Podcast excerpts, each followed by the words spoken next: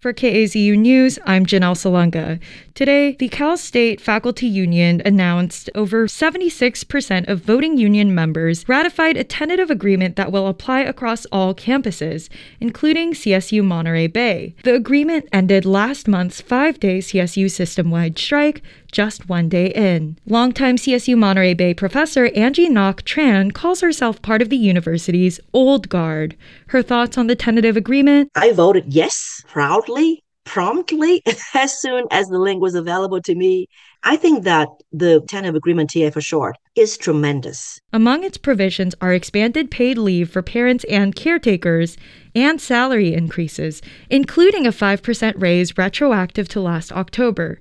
The union's original demand was a 12% retroactive raise.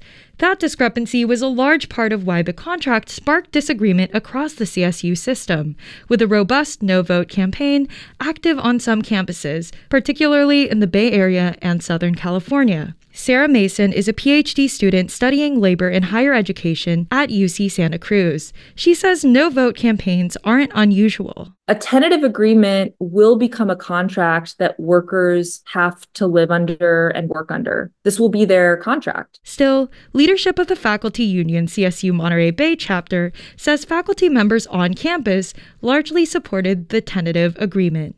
Its ratification means CSU faculty's current contract, which was set to expire this summer, lasts until June 2025. Janelle Salanga, KAZU News.